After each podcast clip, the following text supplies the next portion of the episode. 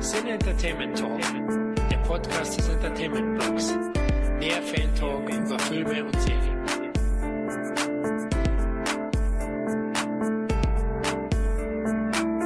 Hallo und herzlich willkommen zu einem weiteren Patreon-Special. Hier ist der Florian und diesmal möchten wir über die heutzutage fast ausgestorbenen Videotheken plaudern. Aber bevor wir näher aufs Thema eingehen, frage ich, welche Videothekenkinder sind noch mit von der Partie?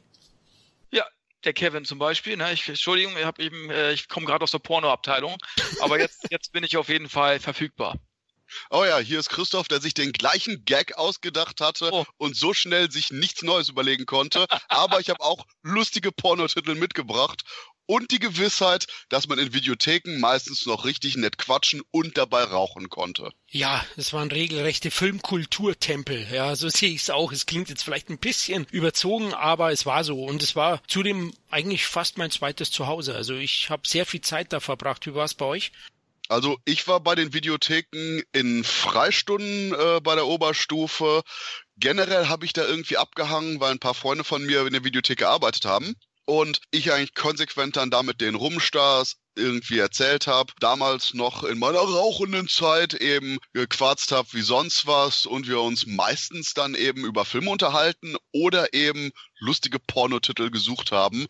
Bei mir sind immer noch so im Sinn so, was war das, die äh, reifen Früchte mit dem süßen Saft oder ähm, keine Ahnung, reifes Obst frisch gepflückt. Irgendwie sowas in der Richtung. okay. Auf jeden Fall, die ganze Granny-Porno-Region hat einfach nur die besten Titel überhaupt.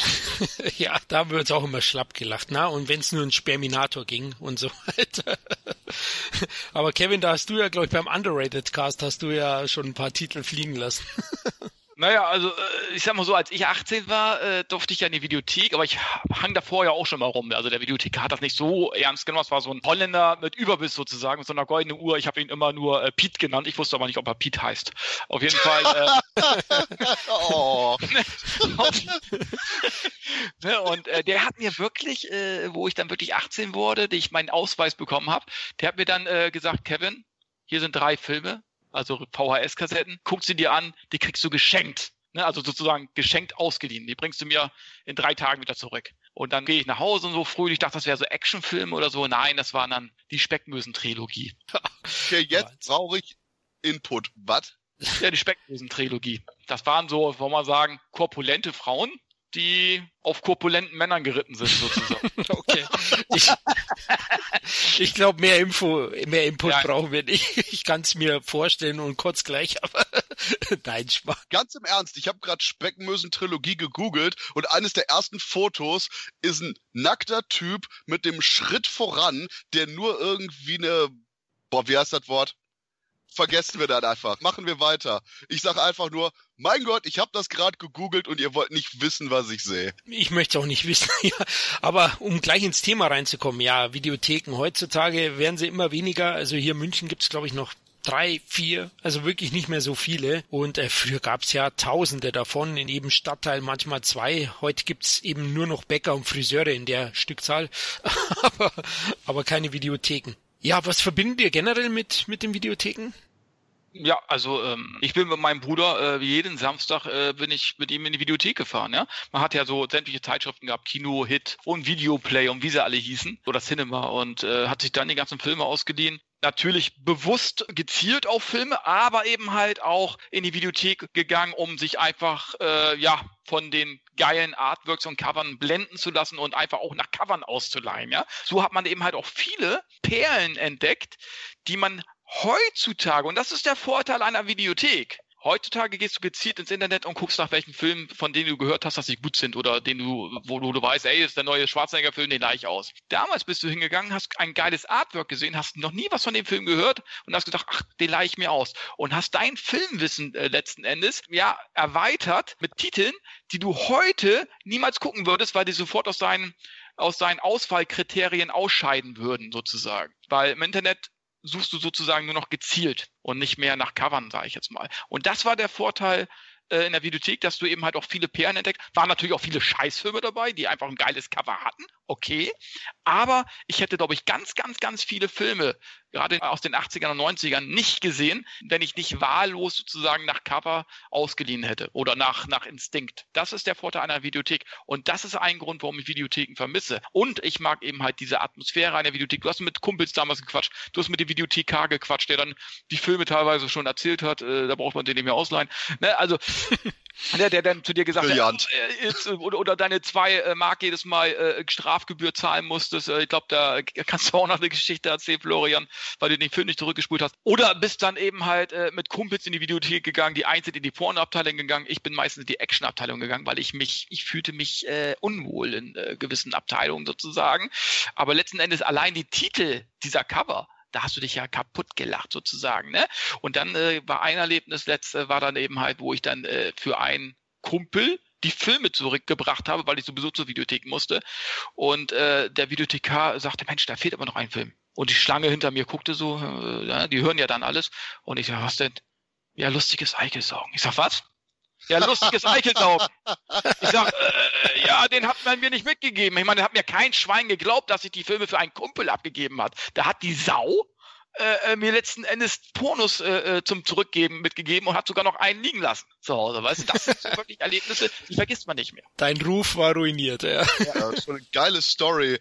Aber ich weiß genau, was du meinst mit dem, mit dem Reingehen und Ja. irgendwie stöbern. Der Punkt ist schlicht Genau. und ergreifend, bei meiner Videothek, wo ich früher immer war, war lustigerweise quasi, wenn du durch den 18er-Bereich gingst, rechter Hand die riesige Actionabteilung Mhm.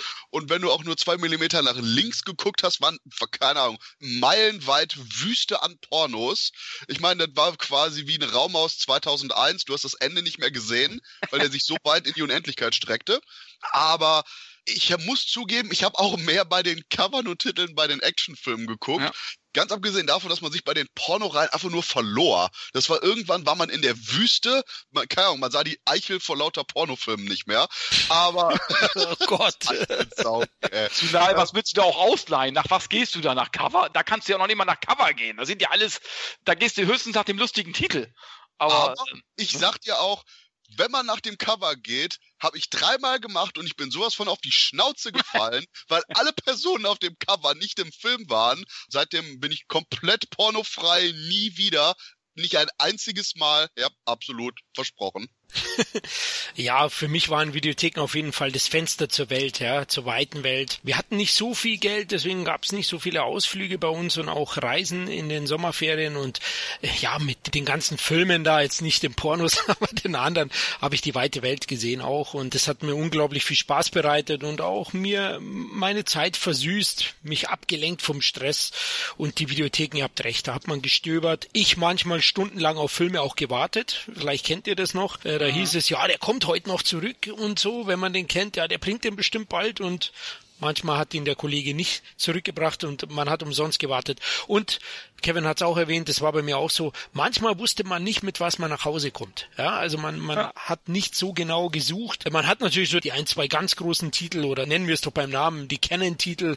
Da hat man eigentlich jeden mitgenommen von den Action-Titeln, genauso Stallone, Schwarzenegger, aber es gab eben auch viele Filme, die man dort dann auch erst entdeckt hat. Bei mir war eine perfekte Waffe, war so einer.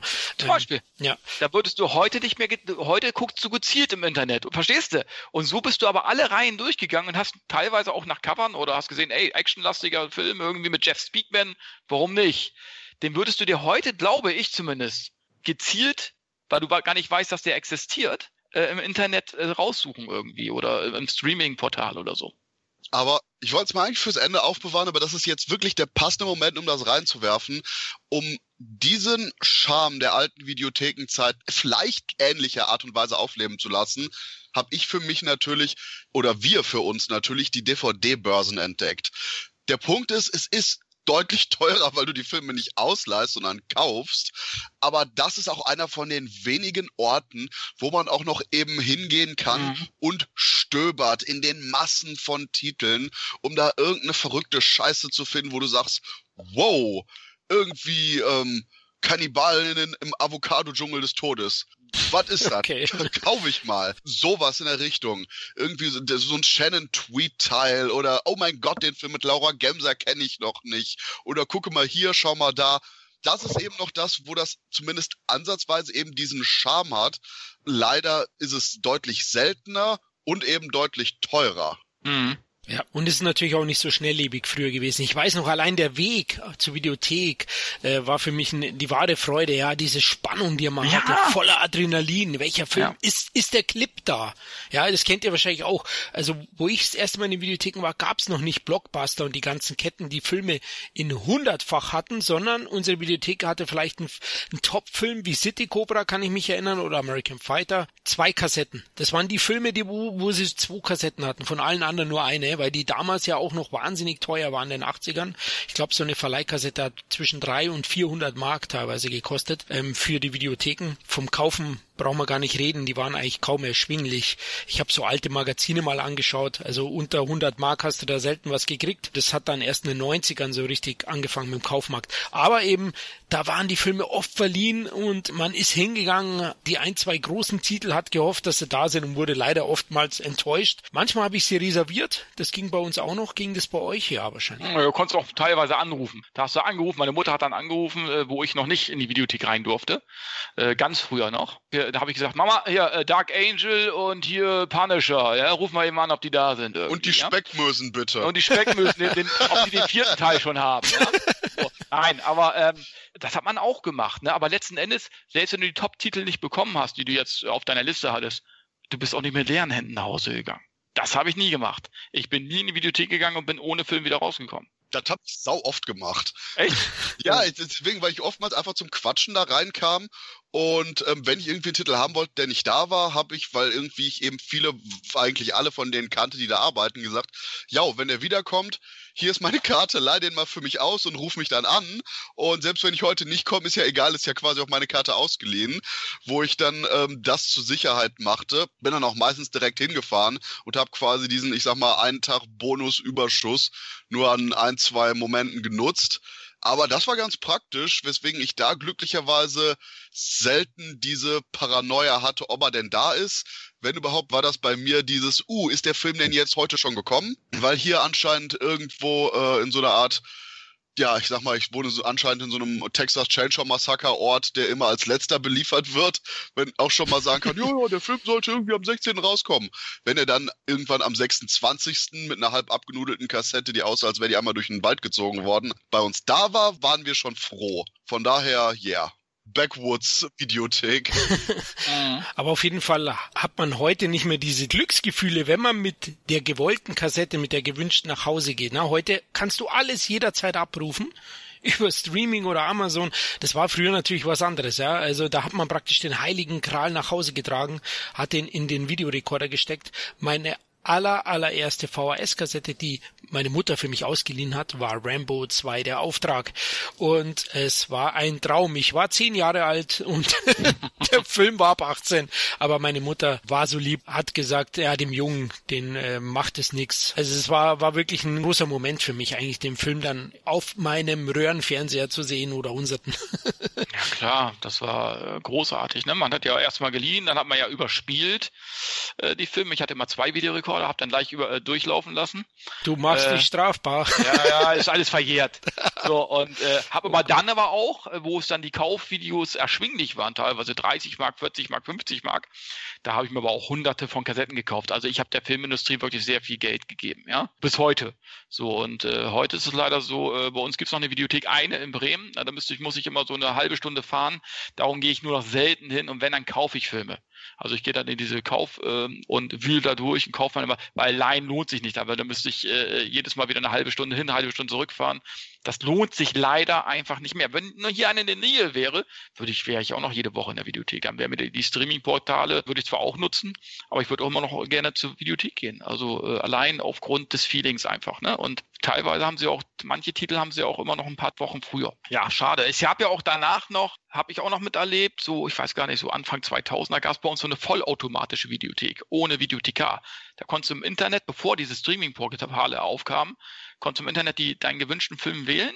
Dann bist du hingegangen, ob der verfügbar war. Also dann war er verfügbar, bist hingegangen, hast auf den Knopf gedrückt und dann kam die automatisch wie so ein plattenautomatischer Jukebox, äh, sag ich mal, Jukebox, kam dieser Film dann raus und du konntest mit nach Hause nehmen. Gab's früher auch noch, hat sich aber nicht lange gehalten zum Beispiel. Ist aber, ist aber auch ein bisschen unsexy, muss ich sagen. Ja, ja, genau, das war da so die neue Generation, hat sich aber nicht durchgesetzt. Und gab's bei euch dann auch diese Clips mit verschiedenen Farben, gelb, rot, grün, äh, je nach Preis, je nach Alter? Ja, absolut. Wobei, wo du vorhin sagtest, äh, Mutter Film ausgeliehen. Mein äh, Mutterfilm ausgeliehen Film war nicht Rambo 2, sondern Robocop. Oh. Das oh. ging so weit, dass ich irgendwie innerhalb von einem Jahr den Film so oft ausgeliehen bekam, dass ernsthafte Videothek mich da irgendwie, ich, ich glaube, war 14, dann einfach anschaute und sagte, hier, nimm den einfach mit. ja, wie lange bezahlt gemacht.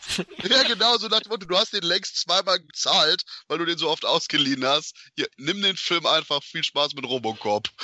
Uh, Filme zweimal ausgeliehen habe ich, habe ich eher selten. Ich glaube, Rocky 4 war so ein Kandidat. Also wir hatten lange nicht zwei Videorekorder, aber da kommen wir dann eh noch dazu. Jetzt würde ich kurz nochmal sagen, die Anfänge vom Video, ja, die erste Videothek oder die älteste Videothek der Welt angeblich laut Guinness Buch der Rekorde ist ja in Kassel. Ich glaube, die musste jetzt erst schließen. Die hat 1975 eröffnet. Ja, war noch natürlich so ein Einzelstück ähm, erst in den 80ern. Also ich habe es erst so mitbekommen, ich glaube Mitte 80er. Also wir hatten ja im Videorekorder erst 85, 86. Also da waren Videotheken aber schon längst äh, etabliert in Deutschland und gab's x Tausende. Aber Anfang der 80er, glaube ich, kamen sie so richtig, richtig hoch. Und es war natürlich noch so ein, so ein richtiges Western-Feeling, denn teilweise gab es ja zu Beginn noch nicht einmal richtige äh, FSK-Freigaben. Also die FSK war noch nicht tätig. Da sind viele Bänder dann auch ohne, ohne Alters oder nur Empfehlungen, glaube ich, gab's oder ohne Altersfreigaben in den Handel gekommen und jeder konnte die ausleihen, oder? War das so, Christoph? Ja. Jein, also der Punkt war, du hattest oftmals schon irgendwie eine Angabe, dass halt da drauf stand, hier zum Beispiel äh, ab 12 oder so, nicht unbedingt die wirklichen FSK-Sachen, aber du hattest schon eigentlich sehr oft, dass das wirklich geprüft war. Aber es kam halt erst später, dass man diese Abtrennung bei den Videotheken so rigide durchgezogen hat.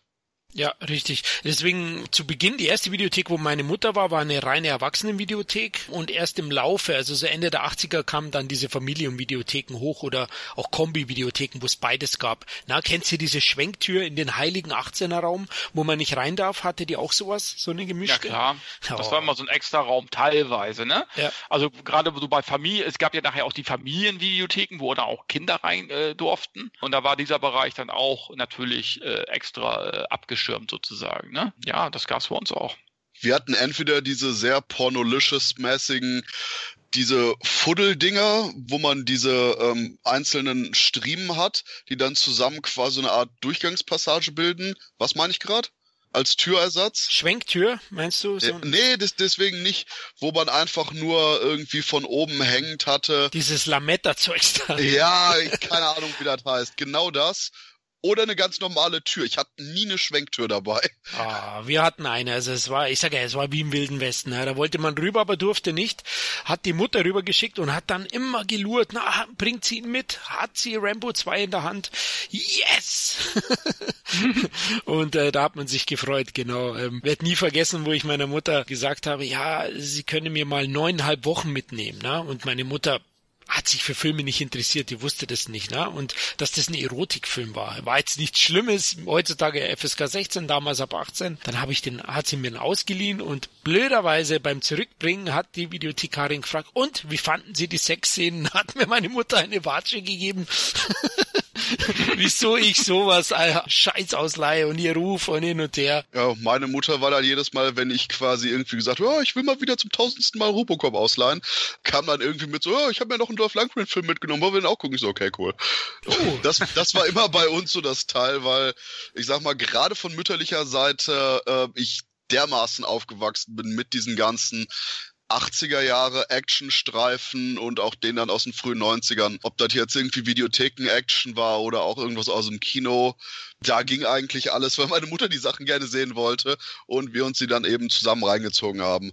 Eltern haben gerade noch, wo ich jünger war, durchaus auch also auf so Jugendfreigaben und Co. geachtet, aber so ähm, quasi ab neun, zehn, elf Jahren sowas wie Stirb langsam war dann absolut fair game. Stirb langsam, Terminator, quasi solange Schwarzenegger Van Damme, Steven Siegel, Bruce Willis oder so dabei waren und erst recht auf Langren, persönlicher Favorit von meiner Mutter, ging alles. Okay, also meine Mutter mochte schon auch Actionfilme, die hat sie großteils mit angeschaut. Also gut, Rambo war nicht so ihr Ding, aber ist natürlich auch so ein Kriegsactioner, aber durchaus, genau. Also sie war auch großer Bond-Fan. Also die Bonds hat sie auch alle gesehen, mit mir angeschaut, war sogar mit mir im Kino, weiß ich noch, Lizenz zum Töten. Das war der letzte, wo ich mit meiner Mutter, glaube ich, im Kino war. Der war auch ab 16 und nicht 14 und mit meiner Mutter bin ich dann damals reingekommen.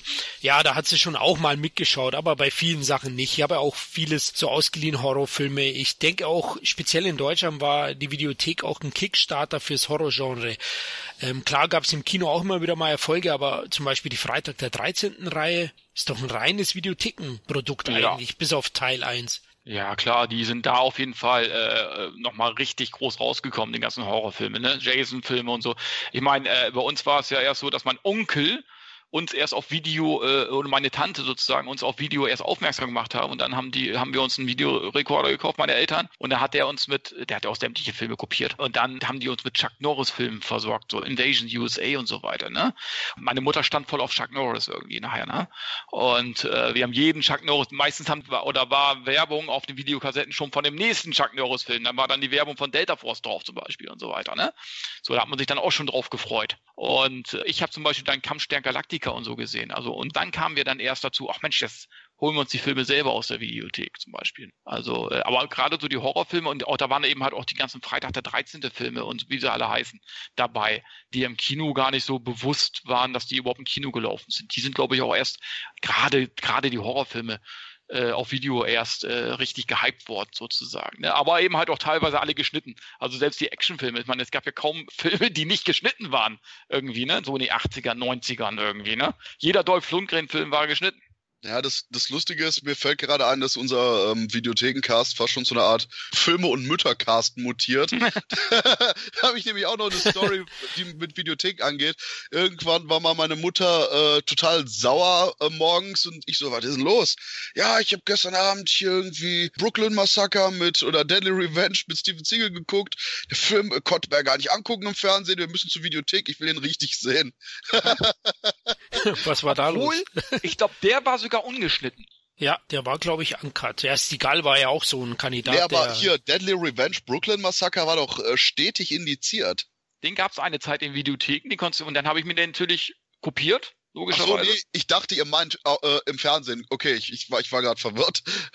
Nee, Videothek, ja, genau, da ja, war ja, Uncut. Ja.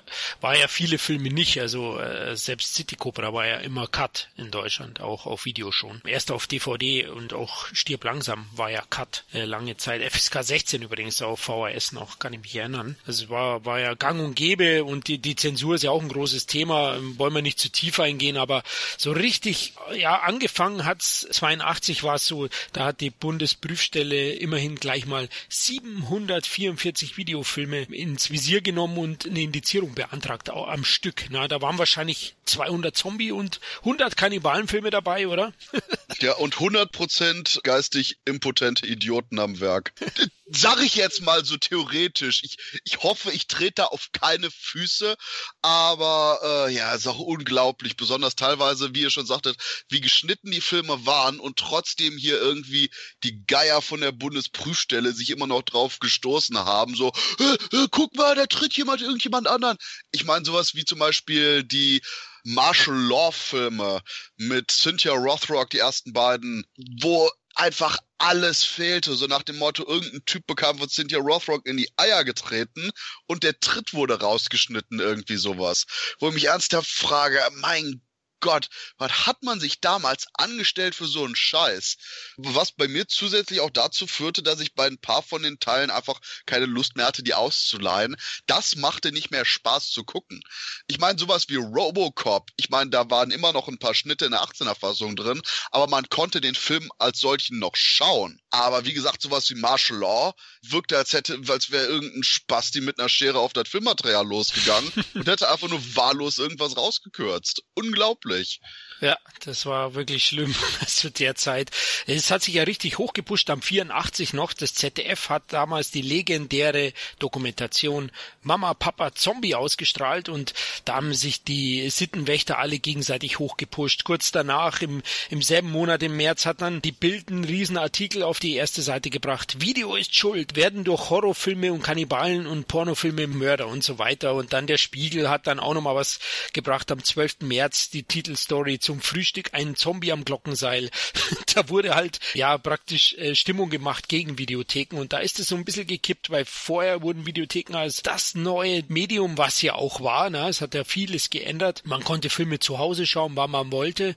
Ja, das war ja vorher nicht möglich, aber da ist das Ganze dann gekippt. Übrigens der Durchbruch, das wollte ich nur mal ganz kurz sagen, weil ich weiß, als kleines Kind war ich in unserem Kaufhaus, dem Kaufring am Ostbahnhof hier in München und die haben damals sogar Videos verliehen, 82. Also also selbst äh, Kaufhäuser, aber ähm, da gab es natürlich noch nicht so viel Auswahl, weil erst im Frühjahr 82 haben die amerikanischen Verleiher dann stetig die ganzen A und B Titel auf Kassette rausgebracht. Früher war es ja oft so, dass manche Titel wie ich kann mich erinnern Star Wars und Indiana Jones drei Jahre hat es, glaube ich, gedauert, bis die dann auf VHS kamen. Oder auch die ganzen ähm, Disney-Klassiker gab es ja ewig nicht. Und auch E.T. War, war ein Film, der, glaube ich, erst 88 auf VHS rauskam, obwohl der Film 82 entstanden ist. Also das hat auch ein bisschen gedauert. Heutzutage äh, dauert es keine vier Monate mehr, egal welcher Film. Aber damals musste man teilweise jahrelang warten. Auch wegen den Videoaufführungen, mit denen die Verleihe gutes Geld verdienen.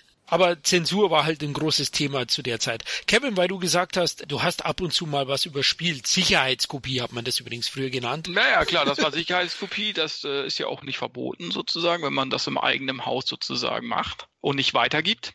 Aber da gab's doch dann einen Feind namens Makrovision. Was ist das? Das war ein Kopierschutz. Wenn du das dann versucht hast zu kopieren, ist immer hell und dunkel. Das ist gar kein Problem. Au. Gewesen, ähm, äh, indem man die Lasche, die kleine viereckige Lasche rausgenommen hat und da ein Klebeband drüber geklebt hat. Ja, mit einem Teserstreifen drüber. Genau. Ach du Scheiße, ehrlich, siehst du, das, das sagt sie mir jetzt. Aber ich habe auch Unmengen Filme natürlich nachher gekauft und so weiter. Ich habe auch viele Filme aus dem Fernsehen aufgenommen und so weiter. Ne? Also ich hatte ja ach, als Kind schon äh, irgendwelche, irgendwelche Kassetten von von irgendwie als Zwölfjähriger von 600, 700 Stück irgendwie. Ne? Und dann teilweise konntest du auch auf den 240 Minuten Kassetten konntest du auch dann zwei Filme locker drauf machen. Manchmal gab es ja auch 180 Minuten Kassetten, die mochte ich nicht so, weil du hast ja meistens immer so 95 Minuten Filme gehabt oder so. Äh, da konntest du dann keinen zweiten Film mehr drauf machen irgendwie, ne? Heute wird's nicht gehen, wo jeder Blockbuster zweieinhalb Stunden äh, ja, da war ich da, da, teilweise noch nicht mal eine äh, zwei Stunden Kassette dann. Ne? also ähm, von daher, ähm, ja, das war schon eine ganz, ganz tolle Zeit, die Videothekenzeit. Also möchte ich nicht wissen. Und wie gesagt, wenn hier in der Nähe einer wäre, würde ich, wäre ich auch öfter immer noch Gast ich bin ja von 85 und deswegen habe ich so genau die Umbruchzeit von der Videothekenzeit mit nur VHS zu DVDs schön mitbekommen. Bei den DVDs war ich quasi direkt von Anfang an mit dabei. Und sowohl Videokassetten als auch DVDs. Es gibt ja diese Fantasiegeschichte von einer Person, die möglicherweise bekannt ist oder frei erfunden, die dann in seiner Jahrgangsstufe möglicherweise ja oder nein, ich war mir nicht sicher, auch vielleicht irgendwie für Leute irgendwelche Sachen kopiert haben könnte. Aber das sind alles irgendwelche Fantasiegespinste, die mir gerade einfach nur so einfallen. Ich will ja jetzt nicht sagen, dass einfach nur irgendjemand, der mir durchaus relativ nahe steht und den ich jeden Tag im Spiegel sehe, vielleicht da immer irgendwelche Filme an andere Leute angebracht hat. Deswegen, das ist alles nur ein Gerücht. Aber ja, die Zeit damals war wirklich cool, weil, sag mal so, wenn man so ein bisschen sich auskannte, hatte man eben, wie er schon sagte, immer so diese Linie sich zum dran entlanghangeln. So, oh, hier den Regisseur kenne ich, was hat er denn Cooles gemacht? Was gibt's denn in etwa in dem Genre? Und man entdeckte Sachen. Und das ist eine etwas, was mir auch aufgefallen ist, dass heutzutage wahrscheinlich deswegen nicht mehr so viele wirkliche Filmfans dabei sind, weil man sich viel eben nicht mehr einfach erarbeiten muss. Richtig. Ja. Früher hatten wir in der Jahrgangsstufe auch noch viel mehr Leute oder generell, äh, als ich jung war, damals, äh, eben Leute, die quasi einen Film sahen, was interessant fanden und dann aktiv selber nach was Ähnlichem gesucht haben und dadurch sich auch involviert haben, dadurch selber aktiv wurden und eben sich anrichten, hier, das könnte noch interessant sein, das könnte cool sein. So schafft man Fans. Aber die aktuelle extreme Vorhandenheit von allem, das ist einfach nur ein dermaßen riesiger Abstieg in den dumpfen Konsum, aus dem es auch kaum irgendwie Möglichkeiten gibt, herauszukommen. Ich meine, das komplizierteste heutzutage ist, sich ins Auto zu setzen, auf eine DVD-Börse zu fahren und durch ein einfach nur durch ein Regal zu schrutzen da. Ich meine, das ist, das ist lachhaft. Hättest du das vor 20 Jahren irgendeinen erzählt, dass das quasi das Komplizierteste ist, würde er sagen, es ist das verdammte Paradies. Richtig. Aber genau, aber genau wie mit jedem Paradies, wo es keinen Gut und Böse gibt, sondern einfach nur konfliktfreier Vorhandensein von allen Sachen, die man haben kann, ist es unglaublich langweilig und die Leute werden total faul. Richtig, und durch dieses, was du schon sagst, durch dieses Recherchieren und Gucken, sind dir eben halt auch Filme in die Hände gefallen, die dir heute nicht, weil du ja nur noch gezielt im Internet nach Filmen suchst. Du kannst ja nicht mehr stöbern. Du kannst zwar die ganzen Cover durchgehen irgendwie, aber du gehst, das ist ja nicht äh, sortiert oder so, nach Action oder so. Dadurch sind dir eben halt Filme äh, äh in die Hände gefallen, die du sonst heute nie gucken würdest, sage ich jetzt mal. Ne? Und dadurch hat man eben halt auch sein Wissen erweitert und hat auch Perlen entdeckt. Natürlich auch viel Scheiße, klar. Aber das ist ja so, wenn du heute ins Auto steigst, fährst irgendwo hin, wo du noch nie warst, nimmst du dein Navi und sagst, mein Navi bringt mich schon irgendwo hin. So an Ziel. Ne? Früher hast du die Karte Karte auswendig gelernt, die, die Landkarte. Da wusste jeder, wie man mit so einer Landkarte umzugehen hat. Ich weiß es heute nicht mehr. Ganz ehrlich. Dir wird das quasi alles durch die Technik sozusagen abgenommen und letzten Endes, es ist natürlich auch ein Hilfsmittel, aber letzten Endes, wie du schon sagst, man, ich will nicht sagen verdummt, aber man wird verdummt. Man verdummt. Einfach nur eiskalt, man verdummt. Man stumpft ab auf jeden Fall. Ja. ja. Also die Videotheken waren schon eine wahre Fundgrube. Es war ja bei mir auch so eine Kontaktbörse, hatten wir schon mit Gleichgesinnten, konnte man sich da connecten und ähm, hat echt stundenlang verbracht. Neben dem Durchforsten, wo habt ihr eure Tipps noch hergenommen? Vom Filmzeitschriften vielleicht, Videozeitschriften? Ja, Videoplay, äh, also die ganzen Zeitschriften und so weiter, hat man sich dann informiert. Oder eben einfach ähm, ja, von Freunden und so, Schule, hey Mensch, ihr müsst den Stählerne Adler unbedingt gucken, der beste Film aller Zeiten. Ne, so, da ist man eben halt hingegangen, so, äh, hab steht an der Adler sich gut. Aber das meiste habe ich mir wirklich so, das, ja, das meiste habe ich mir wirklich so aus Zeitschriften geholt, hab selber auch äh, Sachen ausgeschnitten, hab daraus selber so Kinozeitschriften gemacht. Weißt du, so wie man so als Kind ist, äh, hat so seine oh. eigenen Filmlisten gemacht mit Bewertungen, gemeinsam mit, mit dem Bruder zum Beispiel. Und wie gesagt, das meiste habe ich entweder durch Magazine oder eben einfach durchs Ausleihen, weil ich gesagt habe, Mensch, da spielt jetzt meinetwegen Dolph Lundgren mit, jetzt durchstöber ich die Videothek alle Regale und will nur alle Dolph Lundgren Filme haben und so weiter. Und da stieß man eben halt auf andere Titel zum Beispiel, auf ähnliche Titel. Und ein, das waren einfach die, eigentlich die zwei Dinge, wo ich mir meine, mein Filmwissen sozusagen angeeignet habe vor dem Internet. Ja, ich hatte bei mir persönlich eigentlich entweder diese Video, wie hießen diese Videotheken internen äh, Magazine? Die, die auch, genau die hatte ich äh, oftmals zu Einblick und ansonsten, ja, muss ich sagen, damals noch, als ein Movistar noch cool war, äh, gab es die Movistar auch noch, wobei, ja, da ich ja irgendwie durchaus schon äh, das jüngere Gewürm hier bin, war es das da eigentlich für mich. Okay, ja, bei mir war es eben auch die Videoplay oder oder Cinema, aber die Magazine waren natürlich auch nicht so günstig. Also ich habe dann auch da mein Taschengeld zusammensparen müssen.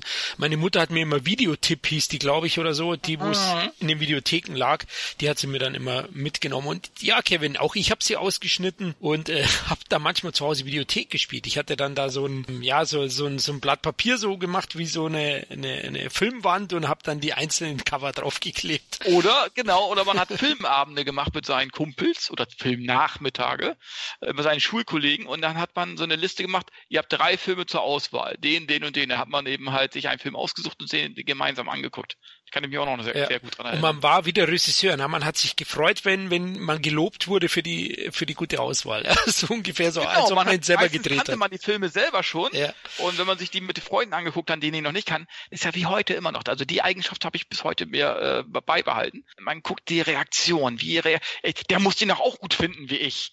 Warum reagiert er denn jetzt nicht? Der muss die doch jetzt genauso geil finden wie mich dieser Moment jetzt gerade, ne? Ja, das ist immer so mit dem Seitenblick nach links, so, oh, wie reagiert er gerade, damit man weiß, was abgeht. Genau richtig, so war's. Und ähm, es ist auch so, ich schaue ja auch heute immer noch und es verletzt mich fast mit der Justice League. Wenn ich rüberschaue zum Christoph, der den letztens erst gefeiert hat. Oder gefeiert ist übertrieben, aber er fand ihn sehr gut. Doch, beim zweiten Mal wurde er noch besser als beim ersten Mal. nein, nein. Also ich kaufe den höchstens in so einem, äh, ja, wie sagt man, 10 für 50 Paket, aber vorher kommt der bei mir nicht in die Sammlung. Also never. Ah, okay, aber das, das, ich gebe dir deine VHS von, dann magst du den okay. Ähm, aber was auch die Orte, wo man das anguckt, angeht, es gab so ein Pfadfindertreff, der war quasi selbst gebaut auf der Garage von einem Pfarrer, wo aber irgendwie alle rein konnten, alle den Schlüssel hatten und irgendwie jeden Abend ab 20 Uhr anscheinend niemand mehr von den Pfadfindern war. Da war ein riesiger Fernseher, da war ein Kühlschrank voller Bier und Whisky, da waren zwei Bongs und immer eine Tüte voller Gras. Wow. Oh ja, und es war ein Videorekorder dabei und natürlich ein DVD-Player damals in der Zeit, wo ernsthaft da muss ich sagen, war ich überraschend oft. Könnte man jetzt vielleicht nicht annehmen, aber doch war sehr cool, da seine Abende zu verbringen. Und im Endeffekt kann ich auch sagen, da war ich im leider irgendwann noch derjenige so nach dem Motto, nicht hier, guck mal, was ich Cooles mitgebracht habe, sondern Christoph, was gucken wir denn heute? Ich so, äh, mache ich das jetzt schon wieder? Ja, ja, was gucken wir denn heute? Ich so, Moment mal eben. Wo, wo quasi, wenn man das zu lange durchzieht, die Leute auch nicht mehr drüber nachdenken, sondern einfach nur noch drauf reagieren, so, Christoph, was steht denn heute auf der Speisenplan? ähm, wo das dann einfach nur richtig unterhaltsam war, ähm, aber ich mir ernsthaft dann Gedanken machen musste, denn wenn man so zwei, drei Abende pro Woche durchzieht, wortwörtlich, hat man schlicht und ergreifend nachher das Problem, dass man wirklich noch auch so eine interessante Mischung haben muss. Du kannst jetzt nicht einfach nur zwei Actionfilme hintereinander haben, sondern du hast quasi am besten vielleicht einen etwas ernsteren Actionfilm zum Einstieg, aber dann sowas wie so eine Police Academy oder was ähnliches in der Richtung für so eine lockere Abrundung, damit er am Ende nicht mehr so viel nachgedacht, aber umso mehr gelacht werden kann. Irgendwas in der Richtung, so dass man auch bei den Videotheken nicht nur guckt, was man mag, sondern wie man quasi auch so zwei oder maximal drei Filme für einen Abend cool zusammenstellen kann. Ja, wir hatten es ja vorhin kurz angesprochen. Videotheken galten ja dann Mitte der 80er als Brutstätte für mögliche Gewalttäter. Ich meine, da war überall Whisky und Gras, einfach nur die jugendliche Abschaum. ja, sozusagen, ja. Gut, dass uns die FSK zumindest da ein bisschen geholfen hat und die Filme entschärft hat, wenn schon das drumherum sehr verrucht war. Ja, auf jeden Fall war es so, muss ich sagen, damals auch, dass durch die Indizierung und Beschlagnahmung es ja irgendwie auch ein Hype um diese diese verbotenen Früchte gab. Und der Pausenhofhandel ja, oder die Tipps im, am Pausenhof, die haben sich oft auch um diese Filme gedreht. Ich meine, der bekannteste Titel, oder Kevin, ist wahrscheinlich der bekannteste Titel? Tanz der Teufel. ja, klar, Tanz der Teufel, das ist klar. Der steht eben halt für, für alle indizierten Filme oder was ich was. Da würde wahrscheinlich bei den meisten Leuten sofort Tanz der Teufel irgendwie äh, als erstes einfallen, sozusagen. Heute ist es anders. Heute steht Tanz der Teufel bei mir im Regal neben der mit dem Wolf tanzt und Dirty Dance. Tanz der Teufel ist jetzt ab 16. Hättest du das mal irgendwie Ende der 80er Jahre einem erzählt, der hätte ich in die Klapse gesperrt. Äh, definitiv, ja, da hast du recht. Aber es gab ja damals auch so Gerüchte. Ne? Ich war ja auch sehr Pausenhof aktiv und da haben mir dann Klassenkameraden erzählt, da gibt's einen Film, der Zombie im Kaufhaus. Da werden echte Menschen gefressen. Deswegen ist der verboten, weil das ist ja alles echt. Es ist irgendwo irgendwo in Italien. also da wurden natürlich dann auch immer Mythen drum gesponnen und man wollte den Film unbedingt sehen. Es war natürlich damals sau schwer da überhaupt ranzukommen. Also bei mir war es so, es gab halt dann irgendwie von einem Freund, dem großen Bruder, der dann irgendwie ein Tape davon hatte. Ne? Also ich glaube, ohne ähm, Raubkopiererei ohne Erstellung von Sicherheitskopien wäre Tanz der Teufel. Äh, zu spät, zu spät, du hast dich eingeredet. wäre wär Tanz der Teufel nie so verbreitet worden und so bekannt, glaube ich, ja. Also die Beschlagnahmung hat den Film natürlich auch zur Legende gemacht. Was waren bei euch so die Pausenhofrenner? Könnt ihr euch erinnern? Filme, die gar nicht so bekannt sind heute, vielleicht, die damals gefeiert worden sind? Mein Pausenhofrenner ist ernsthaft der einzige Film, bei dem ich es wortwörtlich nicht sagen darf, weil der später beschlagnahmt wurde, aber nicht wegen Paragraph 131, weswegen ich im Nachhinein immer noch verstört bin, dass der anscheinend durch die komplette Jahrgangsstufe gegangen ist und also, ah ja, der ist ja ein bisschen krass, aber durchaus äh, interessant, wo ich echt sag so, Also, das können wir hier nicht spielen, Leute. Wow. Ähm, ja, deswegen gebe ich jetzt einfach mal weiter an Kevin, bevor ich mich um Kopf und Kragen rede. Das ist schon ganz interessant. Jetzt will ich das auch wissen, was das war. Naja, gut. Ähm, nee, äh, bei uns waren es wirklich teilweise wirklich auch die Videothekenknüller, sag ich mal. Die liefen zwar auch im Kino, aber war nicht so riesen erfolgreich hier in den Kinos, wie jetzt zum Beispiel, ich sag jetzt mal, ähm, Sterne Adler. Hatte zwar auch um, gute Zuschauerzahlen hier. Ich weiß gar nicht, um die 500.000 oder so, der erste Teil. Ja. Aber zu dem Zeitpunkt lief ja auch Top Gun. Dann würde ja jeder sagen, guck dir Top Gun an, der hat über vier Millionen Zuschauer ja, in Deutschland. Nein, da hat jeder Sterne Adler zum Beispiel gesagt. Oder Ninja ähm, mit Michael Dudikoff, ne, American Ninja. Ne? Das waren so die Geheimtipps eigentlich äh, und nicht und nicht die ganz großen Blockbuster seltsamerweise. Aber ich glaube, du meinst American Fighter. Ja, American Fighter in Deutschland. ja, aber Canon war sowieso, es waren die Könige, oder? Also die Canon-Filme, ja. da musste man eigentlich äh, jeden gesehen haben und äh, über Ninjas wurde natürlich auch viel gesprochen. Es, es gab Leute, ich nicht, liebe Hörer, aber die sich dann aus von, von den Mercedes-Autos vorn den Stern rausgebrochen haben und dann Ninja gespielt haben. Sowas gab es bei uns in der Jahrgangsstufe, solche Verbrecher. Das ist aber schon ein bisschen spastisch. Also ja. Ninja. Ja, die waren auch schwarz gekleidet. Nein, das nicht, aber gut. Mein Gott, was macht man nicht, wenn man zu jungen Filme sieht, aber auf jeden Fall. Anfänge von Antifa. ja, sozusagen. Ja, also Canon war natürlich in aller Munde und das ist auch einer dieser Studios, die eigentlich ihr Fundament auf Videoproduktion oder auf den Videomarkt ausgelegt hatten. Also da haben sie ja ihr, ihr großes Geschäft eigentlich damit gesichert, wo sie dann später Majors werden wollten mit Superman 4. Großartige Produktion, keine Frage, aber ist leider gefloppt. Der Nuclear Man. Wobei, was das angeht, ich war eigentlich dahingehend immer derjenige, der eher diese direkt auf Video Horrorfilme von entweder Empire Pictures oder nachher Full Moon, diese Charles Band Sachen, ob das jetzt eben die Puppet Master waren oder richtig geil Trancers und Dollman, die einfach nur Science Fiction, bisschen Horror und richtig coole Action kombiniert haben mit einem der coolsten Darsteller aller Zeiten, Tim Thomason. Also wer irgendwann sich mal gefragt hat, hm, ich würde gerne Dirty Harry sehen, aber Dirty Harry sollte so groß sein wie eine Actionfigur von einem anderen Planeten kommen und ähm, gegen einen fliegenden Kopf kämpfen guck Dollman. Dollman ist großartig. Und es ist auch das Coole damals, wo wir angesprochen hatten, schon von wegen, heutzutage könntest du keinen Blockbuster-Film mehr auf eine Videokassette packen. Hier die ganzen Full Moon, Charles Band Sachen. Hier Dollman dauert irgendwie mit Abspann 80 Minuten. Und das reicht auch.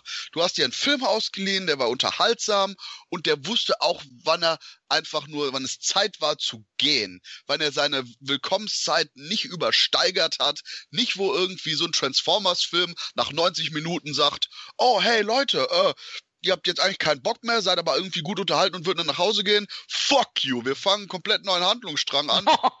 für 20 neue Figuren ein und zwingen dich jetzt noch die nächsten weiteren 90 Minuten hier zu sein. Scheiß auf dich und deine Freizeit. Der Punkt ist, heutzutage, die Filme sind dermaßen unökonomisch und teilweise so aggressiv dem Zuschauer gegenüber. Kannst du mal ernst, welches Arschloch dachte, hm, ja, Transformers, brauchen wir drei Stunden Film. What? Eben. Das ist ein Film über Roboter, die gegenseitig sich platt machen. Das will ich nicht drei Stunden sehen. Das ist vielleicht höchstens zwei Stunden interessant. Aber da gucke ich auf die Uhr, da macht es die letzte halbe Stunde nochmal Roboterkampf, macht den Film nicht mehr besser. Ja, das sind so auch so Dinge, wo ich sage, hallo, es, es reicht. Leute, warum darf ein Film nicht mehr 90 Minuten gehen oder 100 Minuten? Das reicht doch teilweise wirklich. Ne? Also äh, Transformers, der strotzt ja jetzt ja auch nicht von super toller Story oder was ich was alles. So, und das reicht dann irgendwann. Und äh, das vermisse ich eben halt auch an der Videothek, also an den Filmen von damals eben halt. Ein Actionfilm ging 90 Minuten im Schnitt, das war's, Ende aus. Ne? Und am liebsten waren mir eben halt auch die ganzen Canon-Streifen. Also wenn man an Videotheken äh, denkt, dann denkt man auf jeden Fall auch an das Canon-Studio auch. ist ganz klar. Genau. Wen ich noch groß verbinde mit meiner Videoleidenschaft war Jackie Chan, den ich erst in den Videotheken mhm. richtig kennengelernt habe. Ich habe zwar als Kind dann im Kino den zweiten Highway, glaube ich, gesehen. Da ist er mir das erste Mal aufgefallen, aber so richtig groß geworden ist er, glaube ich, bei uns hier in den Videotheken. Da habe ich mir jede Produktion eigentlich ausgeliehen von ihm. Und er kam ja erst dann wieder ins Kino später mit äh, Rumble in the Bronx und, und Rush Hour, den ganzen Hollywood-Produktionen. Zumindest ja. in Deutschland. Deutschland, ja. Aber er ist auch so ein, so ein Videothekenstar gewesen, wo wirklich auch immer verliehen waren die Filme. Also da haben hat, ich glaube damals war es auch schon Splendid oder so, die haben da echt gutes Geld damit verdient. Es gab auch ein paar Nachteile in den Videotheken, die man heute nicht misst. Eins ist eben das Zurückspielen, Kevin, du hast es erwähnt. Es war ein bisschen nervig, wenn man vergessen hat, den Film zurückzuspielen. Manchmal hat man auch Angst gehabt, das Band vielleicht reißt beim Zurückspielen. Ähm, musste man 2 D-Mark zahlen bei uns oder eben die ominöse Bandrissversicherung, die 20 Mark im Jahr gekostet hat. Kennt ihr die auch noch? Die gab es bei uns nicht. Da kann ich mich nicht dran erinnern. Und ich muss auch wirklich sagen, es ist auch nie passiert, dass irgendwie ein Bandriss oder so hatte. Ähm, man muss schon sagen, wenn man bedenkt, wie oft die ausgeliehen worden sind, die Kassetten, waren die doch schon sehr robust. Absolut. Und vor allen Dingen, ich habe mehr DVDs, die irgendwie aufgrund von auslaufendem Kleber oder irgendeinem anderen Scheiß Selbstmord begangen haben, als irgendwelche Videokassetten. Ich glaube, ich habe ein oder zwei Videokassetten, die ernsthaft dermaßen vergreist waren, dass sie ernsthaft einfach nur aufgegeben haben. Aber ähm, bei DVDs ist das viel öfter passiert. Ah. Und ich persönlich mochte gerade die Zeit des Zurückspulens. Das war quasi wie so ein Abspann im Kino, wo man dann eigentlich sich hinsetzt und mal kurz über den Film nachdenkt. Und ja, so wie der Film sich zurückspult, man auch nochmal Revue passieren lässt, was man gerade gesehen hat.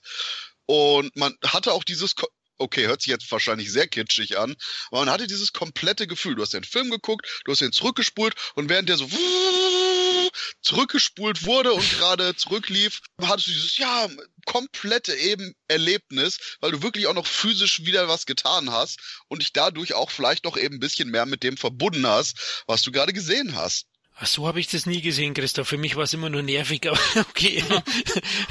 Danke für den Tipp. Heute muss man ja nichts mehr zurückspielen. Aber du hast recht, mir ist auch nie eine gerissen. Aber hier in Bayern, vielleicht haben wir auch mehr Versicherungen hier. Hier gab es die Bandrissversicherung eigentlich in jeder Videothek. Das hat aber auch erst Mitte oder Ende der 80er angefangen, dass sie das einführen. Na, da ist irgend so ein findiger Typ draufgekommen. Passiert im Schnitt äh, einmal von 1000 Ausleihvorgängen und oder 10.000 und jetzt führen wir das ein, da machen wir zusätzlich Kohle. Ja. Vielleicht sind die Leute in Bayern einfach grantiger als sonst. Grantig, ja, die Crumpy Germans, ja, genau. Vielleicht, mag sein. Zu Beginn wollte ich noch ganz kurz eingehen, auch bevor wir gleich am Ende angelangt sind, der Formatekrieg, den gab's ja auch. Glücklicherweise, hab's ja vorhin erwähnt, habe ich erst Mitte der 80er oder meine Familie erst Mitte der 80er einen Videorekorder gehabt, somit war der Formatekrieg schon längst entschieden mit VHS. Ja. Aber davor gab's ja Betamax und Video 2000. Und wenn ich den Vätern meiner Freunde Glauben schenken darf, war VHS das ungünstigste Format für den Verbraucher. Habt ihr da eine Ahnung? Nö. Warum? Weil Video 2000 konntest du ja drehen. Also da ist deutlich mehr draufgegangen. Mhm. Wurde mir mal erwähnt und bei Betamax war es glaube ich auch so, dass mhm. du einfach mehr, also jetzt speziell auch bei der Aufnahme und so, also hattest aber VHS, den Krieg hat ja am Ende die Pornoindustrie entschieden und die Filmindustrie, die ja dann VHS gepusht haben und äh, ihre Filme auf dem Format veröffentlicht haben. Generell hat ja die Pornoindustrie auch, denke ich, den Durchbruch jedes Mediums vorangetrieben, eben auch der Videotheken. Natürlich offiziell hat nie jemand Pornos ausgeliehen, aber nee, du, du, hast dann immer nur so vermummte Typen, so heimlich mit so einem Kapuzenpullover aus der Videothek, die sind dann meistens, äh, äh, die haben dann erstmal sich dreimal umgedreht, ob jetzt keiner guckt, wenn er rauskommt und dann sind sie vermummt wieder äh, in die Dunkelheit verschwunden. so in etwa. Oder die haben einfach behauptet, sie bringen für Freunde die Filme zurück. Also es gab es ja, so ja auch oft. ja, auch so. ja natürlich. Ja, das sind die, die so langsam zur Theke schleichen und sagen, Einmal Speckmösen, bitte. Also erstmal erstmal jeden vorlässt. Man ist wahrscheinlich der Zweite in der Schlange und lässt aber erstmal die anderen zehn, die dahinter sind. Ja, machen Sie mal, ich habe Zeit, ich habe Zeit. Ne? Und dann, ja, wenn dann eben halt so eine hübsche 20-Jährige sagt, es fehlt noch äh, lustiges Eichelsaugen, ist es trotzdem peinlich. Aber ganz im Ernst, wenn die attraktive Anfang 20-Jährige sagt, es fehlt noch einmal lustiges Eichelsaugen, Oh mein Gott, fallen mir da gerade viele Sprüche zu ein. okay, ich glaube, ich muss jetzt wieder mal das Ruder ranreißen hier. Kommen wir vom, jetzt wie soll ich das sagen, Eichelsaugen zu, ja, zu Baby, den, reiß mein Ruder. Zu den zusätzlichen Medien, die dann auch noch verliehen worden sind im Laufe der Zeit. Begonnen haben sie ja rein als Verleiher, die Videotheken in Anfang der 80er. Dann gab es eben auch Kaufkassetten, wo ich auch einige dann gekauft habe. Und dann kamen ja noch Serien, Musik-CDs gab es bei uns sogar und natürlich auch Games. Also Sega Mega Drive und Super Nintendo Spiele habe ich immer ausgeliehen bei uns. Waren ja sauteuer und da hat man versucht, die immer am Wochenende zu bekommen und durchzuzocken bis Montag früh. Ja, ich hatte die Glorie des Mega Drives habe ich leider wirklich erst mit Mitte 20 kennengelernt. Von daher Schande auf mein Haupt. Ich war immer damals der so Nintendo-Jünger ab dem Super Nintendo und ja, yeah, das war auch sehr praktisch, weil die Games damals auch genau wie die Filme eben eine angenehme Länge hatten. Das war nicht so ein, hey Arschloch, willst du irgendwie das Game zocken? Gut, dann level erstmal 20 Stunden deinen Charakter auf, bis der halbwegs mehr kann als gerade auslaufen und auf die Nase fallen. Wo man heute irgendwie, keine Ahnung, fünf Stunden investieren muss, damit deine Figur schneller nachladen kann. So, okay, danke sehr für diesen Game-Feature. Ich wollte immer schon wissen, wie es ist, mit Stephen Hawking einen Ego-Shooter zu spielen. Großartig. ja, ja, ja. Äh, Gott hab ihm selig. Aber der Punkt ist einfach nur, dass man eben mit den Games auch wirklich, wenn man die ausgeliehen hatte und Wochenende hatte, wirklich weiterkam und nicht sagte, oh ja, ich, ich, ich will jetzt bitte noch aufleveln, damit ich noch eine weitere Kugel in meine, mein Magazin stecken kann. Da habe ich nur noch fünf Stunden für investiert für das scheiß Upgrade. Hurra! Aber ja, wie gesagt, es war auch richtig cool, wobei ich habe nie irgendwie so Konsolen ausgeliehen, wobei das gerade bei uns in der Ecke irgendwie sehr, sehr prominent war, dieses hier, äh, gib uns 50 Euro Versicherung und nimm dir eine Konsole mit. Wo ich jedes Mal dachte so, uh, ah, hm, nee, das ist mir zum einen zu teuer und zum anderen, falls ja irgendwie auch nur ansatzweise was dran kam, nö, nö, Außenkratzer, kriegst du die Hälfte wieder. Das war bei uns sehr strikt. Und ich hatte das von einem Kollegen mitbekommen, der hatte irgendwie geschafft, bei dem Super Nintendo nur bei dem äußeren Plastik so eine Ecke abzumachen. An dem Teil war nichts dran. Du hattest nur quasi an einer Seite so, so ein Mini Plastikteil, das abgesprengt war. Ich weiß nicht, wie der das geschafft hatte. Und dem haben sie dann ernsthaft irgendwie von der 50 Mark Kaution damals, ich glaube, entweder gar nichts wiedergegeben oder 10 Mark wo ich echt dachte so, okay, wenn das dermaßen radikal ist, äh, habe ich jetzt irgendwie Paranoia, das Ding auch nur anzuschauen. Ja, also die habe ich auch nie ausgeliehen, da gebe ich dir recht. Ich kannte aber welche. Ich wusste sogar, wie hieß der Film? Captain Power hieß das, glaube ich. Das konnte man auch ausleihen. Ähm, ja, das war so, J.M. Straczynski hat er doch geschrieben, oder? Ja, genau, ich glaube schon. Und äh, da war es auch so, da konntest du, das habe ich mal ausgeliehen und war damals faszinierend. Da konntest du ja mitschießen und dem Spiel eine Richtung geben, äh, dem Film mit dem Einsatz von deiner Pistole oder was das war, damals ähm, die Handlung zu verändern und so weiter. Da war schon eine spannende Zeit, da wurden auch solche Sachen versucht. Aber die Umsetzung war natürlich noch schwierig. Aber Konsolen habe ich auch nie ausgeliehen. Generell muss man ja auch sagen, heute ist Home Entertainment so günstig wie noch nie. Ich meine, allein früher, was die Heimkinoausstattung gekostet hat, also ein Fernseher und ein Videorekorder, 1000, 2000 D-Mark war normal. Also meine Mutter hatte keinen großen Marken-Videorekorder für uns gekauft, aber ich glaube Fischer hieß die Marke oder so 1400 D-Mark und das war Mitte der 80er. Also Wahnsinn, wie teuer das war. Deswegen hat man damals auch noch Sachen repariert oder Versicherungen abgeschlossen. Heute ist der Beruf des Radio- und Fernsehtechnikers praktisch ja. ausgestorben. Ja, weil, Brauchst du nicht mehr. Ne, du kaufst für 200 Euro einen neuen Fernseher oder einen Blu-ray-Player für einen 50er. Ja, also auf gut Deutsch. Ich, ich weiß noch, wo ich, mein Gott, waren die ersten DVD-Player, war das noch Mark oder Euro? Puh, ist schwierig. Ich glaube schon Euro mittlerweile, oder? Ja, ich weiß noch, ich glaube, ich habe 700 Euro, was heißt ich, äh, wir haben 700 Euro hingelegt für den ersten DVD-Player oder so, als die gerade rauskam. Ja, aber das ist schon richtig. Ich habe, glaube ich, auch 500, 500 oder 600 Euro gezahlt. Ja, ja. Boah. Das ist echt Wahnsinn. Und heute schmeißen sie es dir hinterher. Genauso die Verleihgebühren. Ja, weil du gesagt hast, damals beim Ausleihen, es war schon auch ziemlich teuer. Also 10 D-Mark kann ich mich erinnern, für eine Nacht. Das heißt, von heute auf morgen. Es gab sogar schlaue Videotheken, die haben pro Tag gemacht. Dann habe ich ausgeliehen, dann bringe ich es am nächsten Tag und sage, nee, mein Freund, nicht pro Nacht, pro Tag, du zahlst das Doppelte. ich so, okay, hätte ich wohl besser lesen sollen. Also es war schon teuer. Ich habe es halt immer zusammenkommen lassen. Bei uns gab es immer am Donnerstag das Angebot, zwei für drei. Das heißt, für, für drei Filme hast du 20 D-Mark gezahlt. Naja, deswegen hat man die äh, Videothekare auch manchmal VHS-Zuhälter genannt, wegen 10 Euro pro Nacht. Ich meine, wow, es ist ja. gesalzen. Ja, es war schon also teuer, oder? Kevin, war es bei dir günstiger? Um? Ja, ne, das war schon teuer. Also ich kann mich auch noch erinnern, so 5 Mark teilweise. Vielleicht störe ich mich auch, ne? Aber dann hättest du den am selben Tag wieder zurückbringen müssen. Wer macht das? Ne, du guckst dir abends erst die Filme an, das wissen sie ja ganz genau. Und der zweite Tag zählt der natürlich, also wenn du ihn zurückbringst, zählt er schon als zweiter Tag, wie du es ja schon gesagt hast. Dann sind es schon 10 Mark. Aber was soll's, äh, letzten Endes, das war halt das Hobby und es gibt Hobbys, die teurer sind. Es gibt auch Leute, die gehen jeden Tag zur Spielhalle und verjubeln 100 Mark oder 100 Euro. Ja, ja, ja nur zum Verhältnis der heute, ich Ja, bezahle ja, nichts Generation, wo viele ja sind, ne? oder sich auch noch beschweren dann. Äh, heute kriegst du es wirklich, wirklich günstig. Ich meine, du monatlich Prime für 7,99 und kannst 1000 Filme gucken. Also ja. äh, da braucht sich keiner mehr beschweren in meinen Augen. Also äh, wer sich da noch beschwert, tut mir leid. Wer dann noch hingeht, das ist das Schlimmste und Piraterie betreibt, indem er dann Kino-TO guckt und so. Da muss ich sagen, äh, leck mich am Arsch. Ehrlich. Und vor allen Dingen, das ist auch schon wieder ein Punkt, wo ihr ansprecht von diesem, wir haben sieben Euro oder acht Euro pro Monat für Netflix oder Prime. Und genau diese extreme Vorhandenheit auch in diesen Massenkonsum dazu führt. Wann kam es dazu, dass sich irgendein Arschloch hingesetzt hat und gesagt, "Hö, ich binge jetzt eine ganze Serie an einem Wochenende. Noch vor 20 Jahren wäre der Typ in den Klapse eingeliefert worden, weil der quasi gar nicht rausgeht, sondern sich ein Wochenende darauf macht, sich quasi 20 Serienfolgen an einem Wochenende reinzieht. Ich meine, gut, ich bin anscheinend auch schon so geistig degeneriert, dass ich die Scheiße jetzt zwei, dreimal durchgezogen habe. Ich auch. Aber es ist wirklich keine gute Entwicklung. Nein.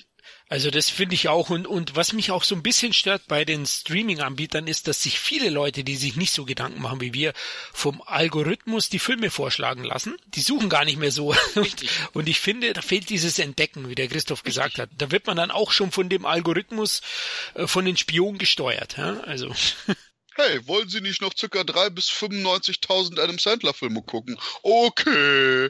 Also, und der Punkt ist ja auch dann ernsthaft diese bizarre Feature, dass wenn der Abspann gerade anfängt, dieses Umswitchen hat zu, du hast den Film als nächstes oder den anderen. Du hast zwei Auswahlen und wenn du die Auswahl nicht innerhalb von 20 Sekunden triffst, fuck you, dann machen wir dir irgendwas an.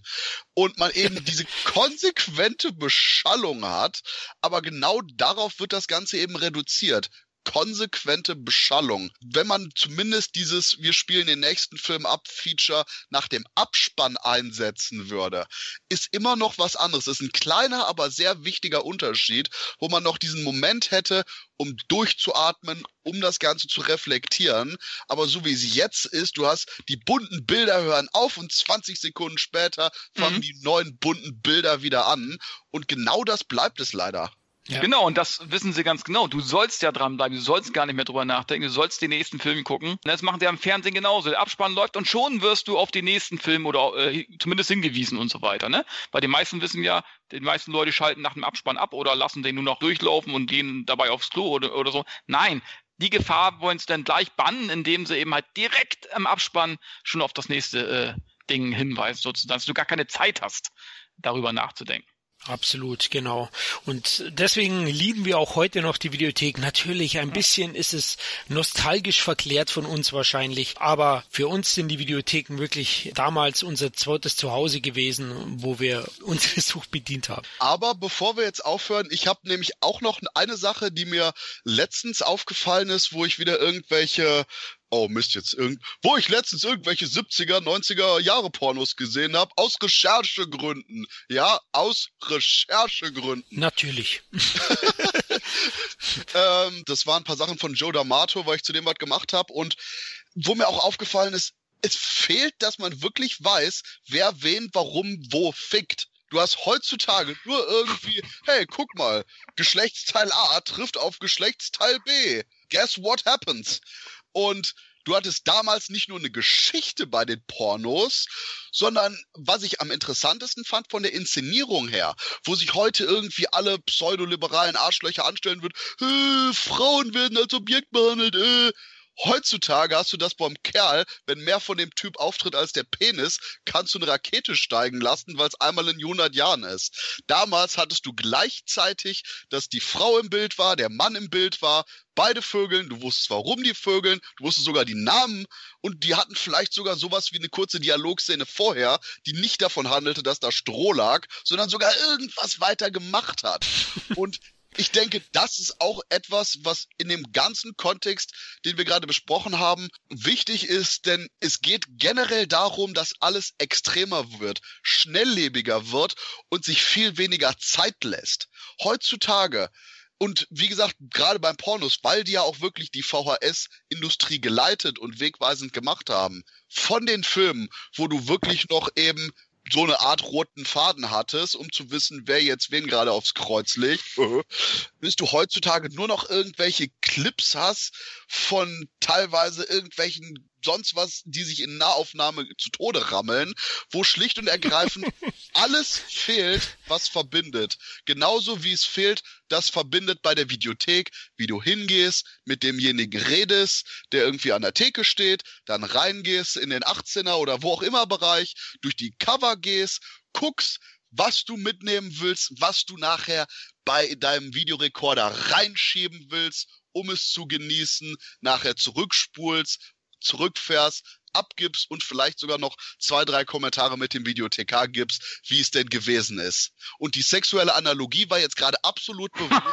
ja, genau das eben alles fehlt. Du hast nur dieses reine Ficken. Richtig. Ob das jetzt im Porno ist oder in der generellen Filmindustrie. Rein raus, viel Spaß, bitte komm gleich wieder. Genau, du konsumierst nur noch. Du, ja. du haust alles in dein Gehirn rein, bap, bap, bap, ohne noch zu reflektieren oder was ich was. Man, man saugt eigentlich nur noch äh, pausenlos auf. Und ich, das ist, finde ich, und das merke ich bei mir teilweise selber ja auch. Das ist irgendwie ähm, bedenklich, muss man sagen bei dem man saugt nur noch auf, sind wir jetzt wieder zurückgekommen zum fröhlichen Eichelsaugen. wir haben den Kreis geschlossen. Würde ich auch sagen, ja. Also wir sind echt nur noch Binge-Zombies, ja. sozusagen. Aber auf jeden Fall, Videotheken war die Heimat der damaligen Nerds und für mich glaube ich auch, oder aus meiner Sicht auch die Geburtsstätte der heutigen Nerdkultur großteils. Also die meisten von uns haben, haben ihre Filmleidenschaft doch eher über die Videotheken bedient. Natürlich war ich mal im Kino, aber nicht in der Zahl, wie ich Videofilme konsumiert habe. Also es ist ein ganz anderes äh, Level gewesen und ohne die Videotheken gäbe es das eben nicht. Wobei, ich habe ja eigentlich immer gern so ein Happy End als Abschluss, aber wie du schon sagtest, die Videotheken waren der Geburtsort der Filmkultur und gerade in Deutschland, die ja durch Beschlagnahmungen, durch die Bundesprüfstelle und ihre Indizierungen auch eine sehr große Genrefilmkultur haben. Denn hey, Bundesprüfstelle, schon mal mitbekommen, dass alles, was verboten ist, umso interessanter ist? Solltet ihr vielleicht mal drüber nachdenken. Ansonsten würden wahrscheinlich etliche Horrorfilme heutzutage keine Sau mehr interessieren. Hättet ihr die nicht beschlagnahmt und indiziert, wie blöde. Gut gemacht. Great job. Aber genau das ist das eben, wo ich jetzt wirklich kein Happy End sehe. Weil diese Art eben von Heranführen wegfällt. Die Videotheken fallen weg und auch diese quasi sich organisch bildenden Netzwerkstrukturen, ob das jetzt zwischen den Menschen ist, mit den Videothekaren oder den anderen Leuten, die suchen und auch generell der eigenen Involviertheit fällt weg. Und wenn ich jetzt irgendwie das Ganze noch positiv wenden soll, dann das einfach nur das Ganze bedeutet, dass die einzelnen Menschen umso mehr in die Verantwortung gezogen werden. Wenn man irgendwie Filme mag und quasi irgendwelche jungen Cousinen, Cousins, sonst was hat, die quasi durchaus Bock haben, Filme zu gucken, aber keine Ahnung, führt die sanft heran, sagt hier, guck mal, ich habe hier diesen coolen Film namens Robocop. Guck mal hier, bla. Und vor allen Dingen dann das Ganze ein bisschen leitet, ein bisschen erzieht, nicht im Sinne von, welche Filme gemocht werden, sondern eben Kontext gibt. Was macht der Regisseur? Was ist da vielleicht noch interessant? So ein bisschen eingehen. Denn dadurch, dass eben diese Orte wie die Videothek wegfallen, obliegt uns als Filmnerds eine umso größere Verantwortung, diese Art von Filmkultur und diese Art von auch Filmleidenschaft nicht sterben zu lassen. Und die einzigen, die das fortführen können, sind wir selbst. Schönes Schlusswort und das machen wir ja auch mit diesem Podcast und dem Blog. genau, da hast du uns auch nochmal gleich äh, zur Verantwortung gezogen. Das finde ich gut. Ja, dann sind wir durch, würde ich sagen. Hat mir wieder riesig Spaß gemacht und ich äh, habe wirklich sehr interessiert euren perversen Geschichten gelauscht. Also nach den Speckmüsen muss ich jetzt mal gleich googeln. Auf jeden Fall. Also sonst, wie gesagt, ich habe die Kassetten leider nicht mehr. Die sind ausgenudelt. Durchgenudelt, ja. Oh. ja so. Ne, aber ja, wie gesagt, ich würde auch mal sagen, wir machen ein ganz großes FSK 18 Button auf diesem Podcast. Danke euch auch für eure Unterstützung, liebe Patreon. Wenn euch das Special gefallen hat, dann meldet euch doch und gebt Feedback. Wir würden uns freuen. Macht's gut. Bis zum nächsten Mal. Ciao. Tschüss. Sin Entertainment Talk, der Podcast des Entertainment Blogs. Mehr Fan Talk über Filme und Serien.